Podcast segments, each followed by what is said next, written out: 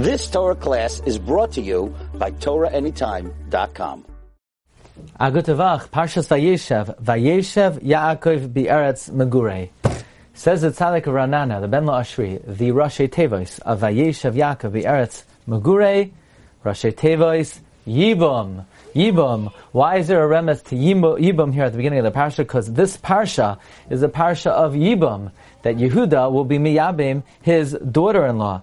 You might say, well, that is a great sorrow for Yaakov because that meant that two of Yaakov's grandsons died in his lifetime. No, the pasuk says, "Eile todos Yaakov."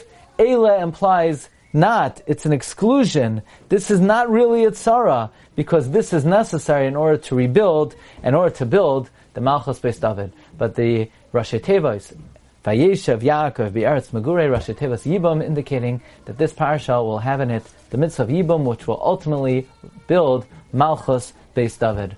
Wishing everyone a good gesundavach, a mazel dekavach. You've just experienced another Torah class brought to you by TorahAnytime.com.